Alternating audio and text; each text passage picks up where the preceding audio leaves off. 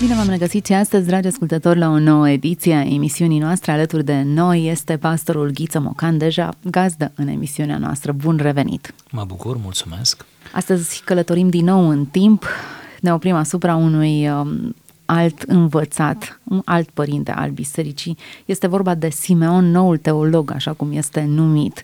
Întotdeauna mă întreb care este numele real al acestor oameni. E interesant cum dobândesc ulterior nume care au de-a face cu ceea ce au făcut, mai semnificativ. Cel puțin în viața acestor oameni se dovedește că ceea ce faci, stilul tău de viață, te reprezintă. În viața tuturor până la urmă. Prin urmare, e aproape normal ca numele cel din tâi să se șteargă, să se piardă și să rămână exact cum ai fost tu, cum ți-au fost preocupările, orientările, aplecările, învățătura etică. Bun, de ce noul teolog? Din cauza că a existat mult înainte de el un alt teolog, supranumit de biserică teolog, anume apostolul și evanghelistul Ioan. Ioan, ucenicul lui Isus, autorul Evangheliei al epistolilor și al uh, Apocalipsei, iar acest Ioan a fost numit de către biserică Ioan teologul. Teologul, teolog vine de la două cuvinte grecești, teo și logos, care într-o traducere directă ar însemna cuvântător de Dumnezeu sau vorbire despre Dumnezeu. Logos, vorbire, care poate să însemne și gândire, sigur, și um, Teos, Dumnezeu, vorbire despre Dumnezeu. Deci, el este noul teolog pentru că vine la câteva secole bune după Ioan teologul sau evanghelist. Aproape un mileniu, dacă ne Aproape uităm. un mileniu, da. De asemenea, între evanghelistul Ioan, apostolul Ioan și Simeon noul teolog se mai interpune un alt teolog, supranumit așa de biserică, anume Grigorie teologul. Când ajungem însă la Simeon, noul teolog, suntem deja la mijlocul evului mediu. El a trăit între anii 949-1022. A provenit dintr-o familie înstărită, cu dare de mână, cu carte, cu o anumită educație. Tatăl lui a făcut pentru el, pentru acest băiat, care va deveni Simeon noul teolog, și a făcut planuri foarte clare, foarte serioase, a dorit să urmeze științele juridice, cum am spune noi astăzi, și să aibă, iată, o meserie vocațională care să-i aducă o bună poziționare socială și un câștig uh, liniștitor pentru toată viața. Însă el, tânăr fiind, foarte tânăr am zice, la 14 ani, la 14 ani când uh, copiii noștri își fac buletinul, a avut o întâlnire cu un uh, duhovnic al epocii al locului, la vremii, și întâlnirea aceea a fost definitorie. Atât de mult l-a amprentat întâlnirea cu acel călugăr, ceea ce a vorbit despre Dumnezeu, despre cele dumnezeiești, despre credință, despre viața creștină, despre slujire, încât l-a convins în mod definitiv. Iar ceea ce urmează după 14 ani nu este decât o așezare pe un nou drum, pe drumul acesta al slujirii, al retragerii din lume și al uh, învățării semenilor, al scrierii, pentru că a scris destul de mult, a corespondat destul de mult. Acest mic detaliu biografic aș vrea să-l înțelegem și ca pe un principiu, că e bine să avem întâlniri mari timpuriu, adică cât mai timpuriu cu putință. E bine să nu ne amânăm de parcă am putea, cel puțin să fim receptivi la marile întâlniri care viața ni le scoate înainte, dar noi n-am spune viața, ci am spune providența lui Dumnezeu și să profităm de acele întâlniri. De aceea ar fi un mesaj pentru educatori, pentru părinți, pentru cei care, nu știu, au o influență formativă în viața tinerilor, să știm că tinerii nu sunt niciodată prea tineri ca să fie seduși în sensul bun al cuvântului pentru uh, scriptură, pentru sfințenie, pentru virtuți, pentru civilizație, pentru noblețe, pentru tot ce e mai frumos și mai sfânt pe lumea asta. La 14 ani, Simeon, noul teolog, își reorientează viața, de fapt și-o orientează în mod decisiv și ne va uimi mai târziu cu scrierile sale și cu, nu știu, modul lui de viață. Ne oprim astăzi asupra unui paragraf pe care acesta l-a redactat și va constitui subiectul de discuție pentru noi astăzi. Este vorba de un fragment din așa numitele discursuri teologice și etice. Iar acest fragment, cum veți vedea, scoate în evidență valoarea inestimabilă a pocăinței, a întoarcerii reale la Dumnezeu și a căutării sincere a lui Dumnezeu. Citez. Fiindcă rodul și fapta pocăinței sunt cele care alungă neștiința și aduc cunoașterea. Mai întâi cunoașterea despre noi și despre ale noastre, apoi despre cele mai presus de noi și despre tainele celei dumnezeiești, cele nevăzute și necunoscute pentru cei ce n-au făcut pocăință, adică tainele credinței noastre, în care nimeni nu s-ar putea îmbogăți înainte de lucrarea celor spuse, chiar dacă ar parcurge tot ciclul filozofiei. Iar dacă nu se va face părtaș al acesteia cu bogăție, atunci își va petrece vremea vieții în întunericul cel mai adânc al necunoașterii. Ușor alambicat, trebuie puțin descălcit, dar extrem de bogat. Cu această descălcire ne vom ocupa în această emisiune și sperăm să fie pe folosul și pe gustul ascultătorilor noștri. Pocăința, un termen deloc popular, dar iată, prezentat într-un fel inedit, am putea spune, în acest paragraf. În primul rând, să sesizăm o legătură între pocăință și cunoașterea lui Dumnezeu. Sau pocăința ca și antidot al ignoranței, al necunoașterii, al neștiinței. Simeon, noul teolog, așa cum a făcut-o atâția până la el și de la el încoace, considerau că adevărata știință, adevărata cunoaștere, adevărata teorie sau erudiție este să-L cunoști pe Dumnezeu. Ei spuneau că nu există un deziderat mai înalt pe care omul să și-l asume decât cunoașterea tot mai aprofundată a lui Dumnezeu. O, ei plecau de la premiza apofatică, adică spuneau Dumnezeu nu poate fi cunoscut pe de întregul, asta este apofatismul. Deci erau foarte realiști. Ei nu spărgeau misterul în bucăți. Misterul rămâne acolo. Dumnezeu va rămâne atât de misterios până când îl vom vedea față în față. Dar există totuși niște dezvăluiri ale misterului, pe care ei și noi le numim pe bună dreptate revelație. Dumnezeu a lăsat anumite lucruri la vedere, a lăsat anumite ferestre deschise, astfel încât să vedem înăuntru. Nu vedem tot, nu vedem până în capăt, vederea noastră e scurtă, dar vedem suficient să ne facem o imagine și să putem activa ceea ce s-a numit adesea în misticism, s-a numit această intuiție spirituală, să-L intuiești pe Dumnezeu, să te apropii de El cu ochii minții, cu uh, experiența aceasta a sufletului. Ei bine, cea mai mare cunoaștere, cea mai de dorit cunoaștere este să-L cunoști pe Dumnezeu. Și atunci, modul prin care un om poate să-L cunoască pe Dumnezeu mai bine, într-un mod mântuitor, este pocăința. O întoarcere la Dumnezeu, metanoia, o schimbare a vieții, o schimbare a paradigmelor, a concepțiilor despre lume și viață, îl pune pe om în condiția unei bune cunoașteri și apropiere de Dumnezeu. Nepocăința, faptul că rămâi în rebeliune, fugi de Dumnezeu și nu te pocăiești, nu te întorci la Dumnezeu, nu face altceva decât să te adâncească în neștiință și în ignoranță, în ceea ce se va numi la finalul citatului întunericul cel mai adânc al necunoașterii. De aceea, cunoașterea are mereu simbolul luminii, iar necunoașterea simbolul întunericului. Observăm și aici o scară. Pocăința foarte interesant înlesnește în primul rând cunoașterea noastră și da. despre ale noastre. De-abia după aceea te poți apropia de tainele dumnezeiești cumva până nu-ți recunoști păcatul tău și nu-ți dai seama, nu realizezi care este condiția ta, n-ai cum să realizezi cine este Dumnezeu. Această afirmație ne duce cu gândul la dictonul socratic, cunoaște-te pe tine însuți. Cât de adevărat e dictonul acela? Până nu te cunoști pe tine, cum ai putea să faci pasul mai departe, să-L cunoști pe Dumnezeu, care este o ființă separată de tine, superioară ție? Întâi trebuie să purcedem la șantierul din noi, cu noi, să ne cunoaștem pe noi. Mai întâi, spune autorul, exact cunoașterea despre noi și despre ale noastre. a condiției noastre. E interesant că această cunoaștere nu are raport, nu, nu este făcută în raport cu noi înșine sau cu semenii noștri, ci are loc în acest raport, în acest proces al pocăinței. Cumva este un rezultat dacă e vorba să continuăm. Sau este o cunoaștere mediată, asistată.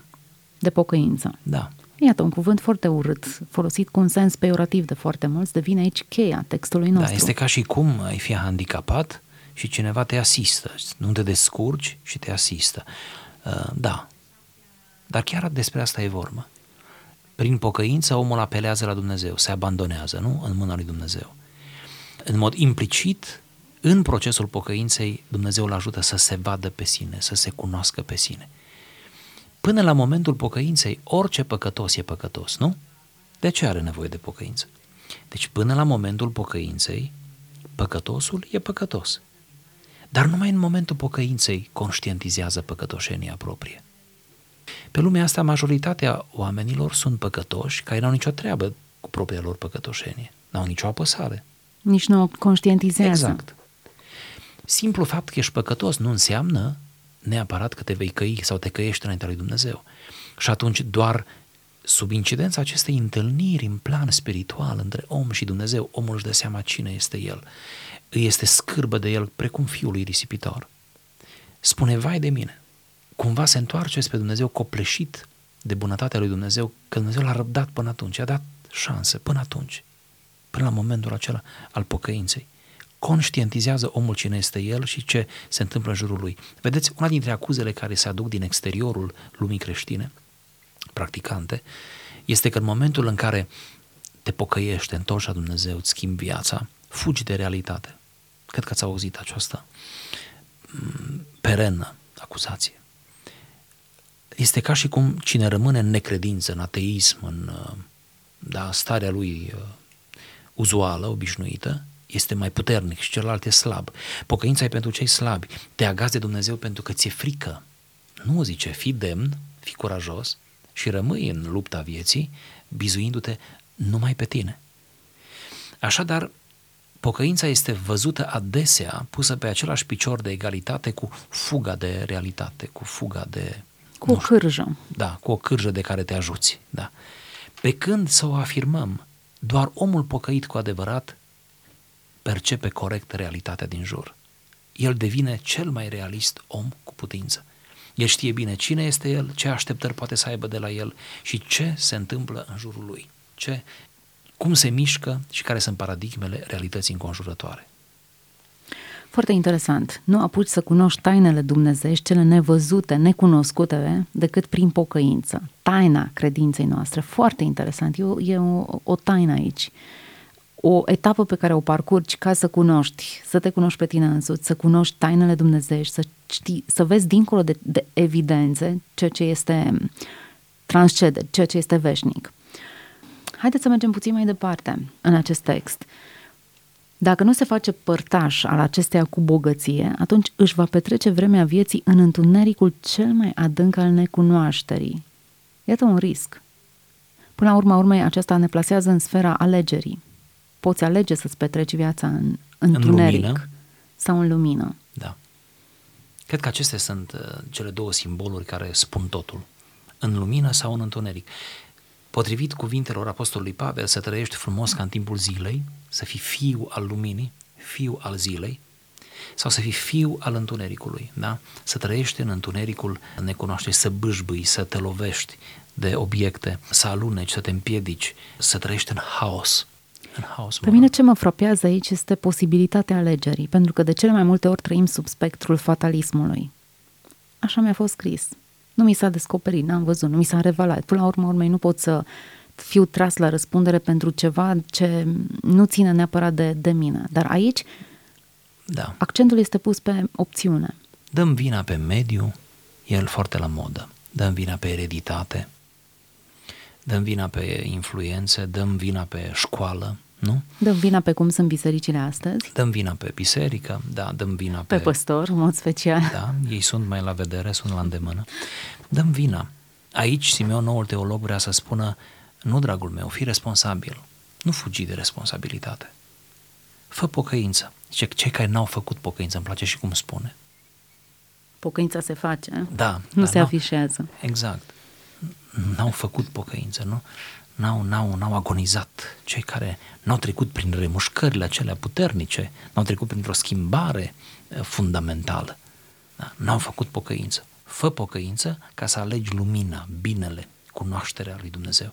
Asta înseamnă, și am spus-o și acum poate o reluăm, că nu există cunoașterea lui Dumnezeu teoretică sau că orice cunoaștere teoretică a lui Dumnezeu, acceptare teoretică doar și dogmatică a lui Dumnezeu este nemântuitoare, nu te salvează. Îți dă o stare de liniște, te pune într-o confesiune, te pune într-o cultură, nu știu, dar nu te salvează. Dacă nu faci tu, dacă nu agonizezi tu pentru păcatul tău, dacă nu te întorci tu de la ale tale la Dumnezeu. Din nou, ideea de responsabilitate. Poate un mesaj pe care ar trebui mult să-l transmitem și în generația în care trăim, da? care se bizuie atât de mult uneori pe forme, pe, nu știu, pe cultură, pe influență, pe, da, în loc să abordeze frontal propria realitate, propria viață, propriile bătălii, să nu fugi de, de războiul acesta spiritual, Interesant, nu te poți îmbogăți spiritual, pentru că el vorbește de, de bogăție. de bogăție, da. Decât dacă parcurgi acest ciclu Da. al pocăinței. Da. Oricât de multă cunoștință ai uh, și dezbatere ai face pe marginea adevărului, el nu ți se va descoperi dacă nu ai trecut întâi pe aici, prin acest proces. Chiar se explică puțin mai târziu și îl, îl explică foarte frumos. Hai să citim și următoarea parte a fragmentului. Căci chiar dacă cele dumnezeiești și cele privitoare la cele dumnezeiești sunt așternute în scris și pot fi citite de către toți, ele se descoperă numai celor care au făcut pocăință fierbinte și s-au curățit frumos printr-o pocăință sinceră și atât pe cât e măsura pocăinței și curățirii lor. Acestora, deci, li se arată adâncurile Duhului și din ele izvorăște cuvântul înțelepciunii și cunoașterii lui Dumnezeu ca un râu curgător care potopește cugetele potrivnicilor.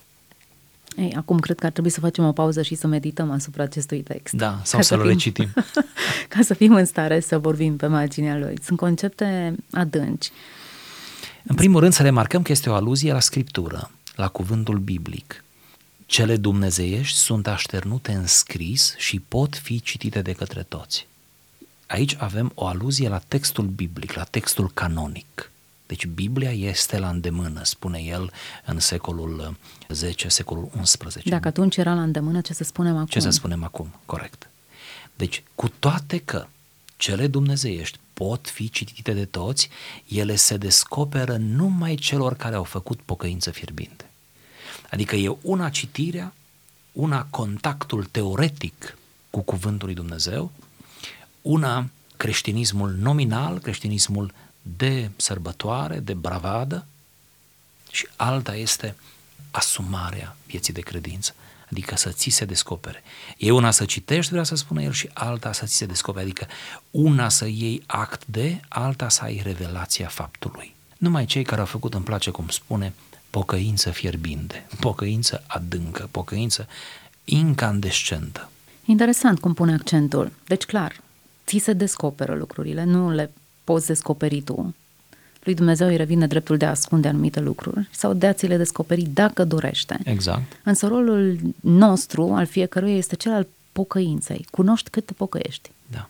Pune-te în postura potrivită, pune-te în ipostaza corectă ca să poți primi revelația, să poți primi descoperirea. Cam asta e miezul. Prin pocăință și recunoaștere, fii tu smerit, fii tu pocăit, fii tu cu inima deschisă și vei vedea cum te va surprinde Dumnezeu. Bun, hai să cotroboim puțin prin culisele acestui termen, pocăință. Se spun atât de multe pe marginea lui încât numai ceea ce trebuie nu e. Etimologic vorbind, atât în ebraică cât și în greacă, ambii termeni au conotația de întoarcere. Au legă... Deci cuvântul are legătură cu traseul, cu drumul, cu a merge pe un drum greșit, ăsta este sensul etimologic, și la un moment dat îți dai seama că ești pe drumul greșit și te întorci. Te întorci apucând pe drumul cel bun.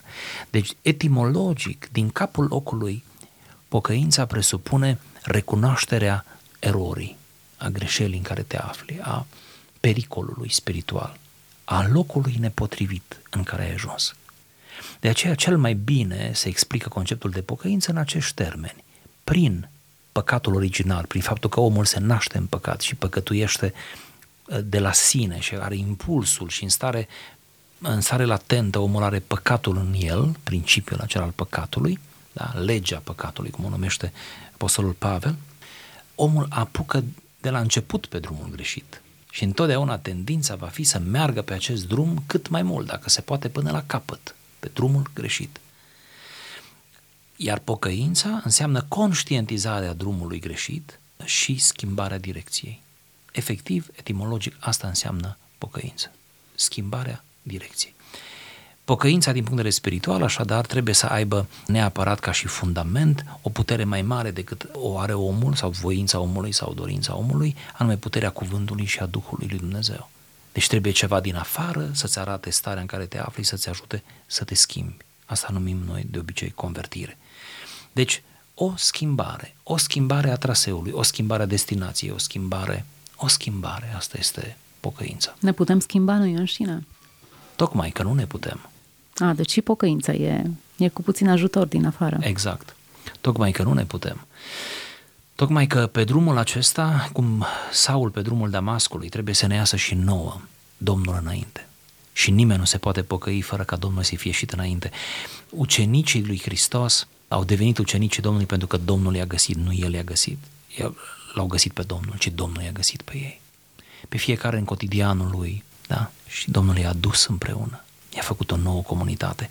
La fel face Dumnezeu cu noi. Există așadar un timp al cercetării. Și orice om, într-un fel sau altul, are din partea lui Dumnezeu un timp al cercetării lui. Există un moment în care Dumnezeu te conștientizează pe limbajul tău, într-un mod unic, pentru că omul fiecare e unic. Te conștientizează de starea în care ești și îți oferă șansa unei vieți noi, unei întoarceri.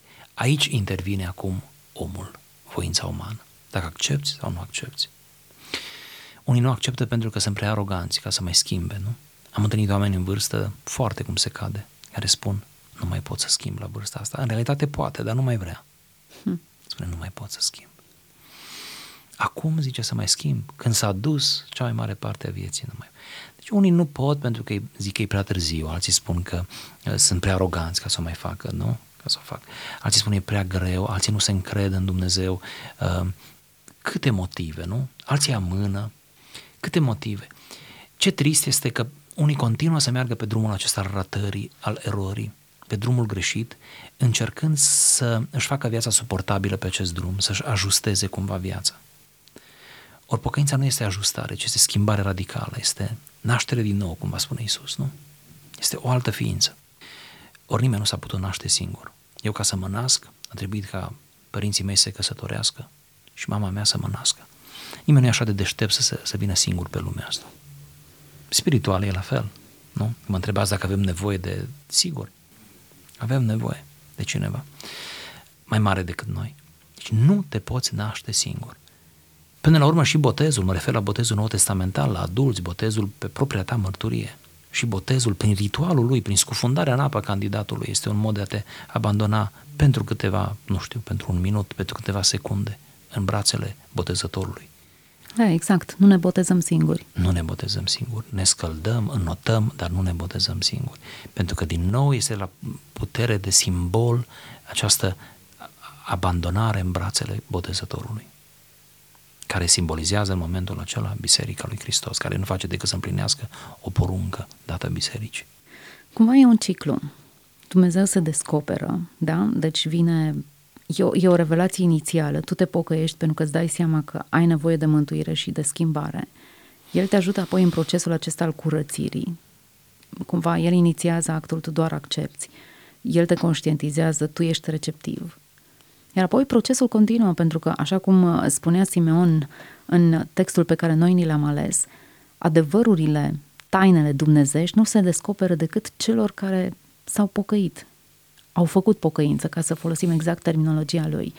Ultimul paragraf, exact lucrul acesta spune, adâncurile Duhului li se arată doar acestora. Și din ele izvorăște cuvântul înțelepciunii și cunoașterii lui Dumnezeu.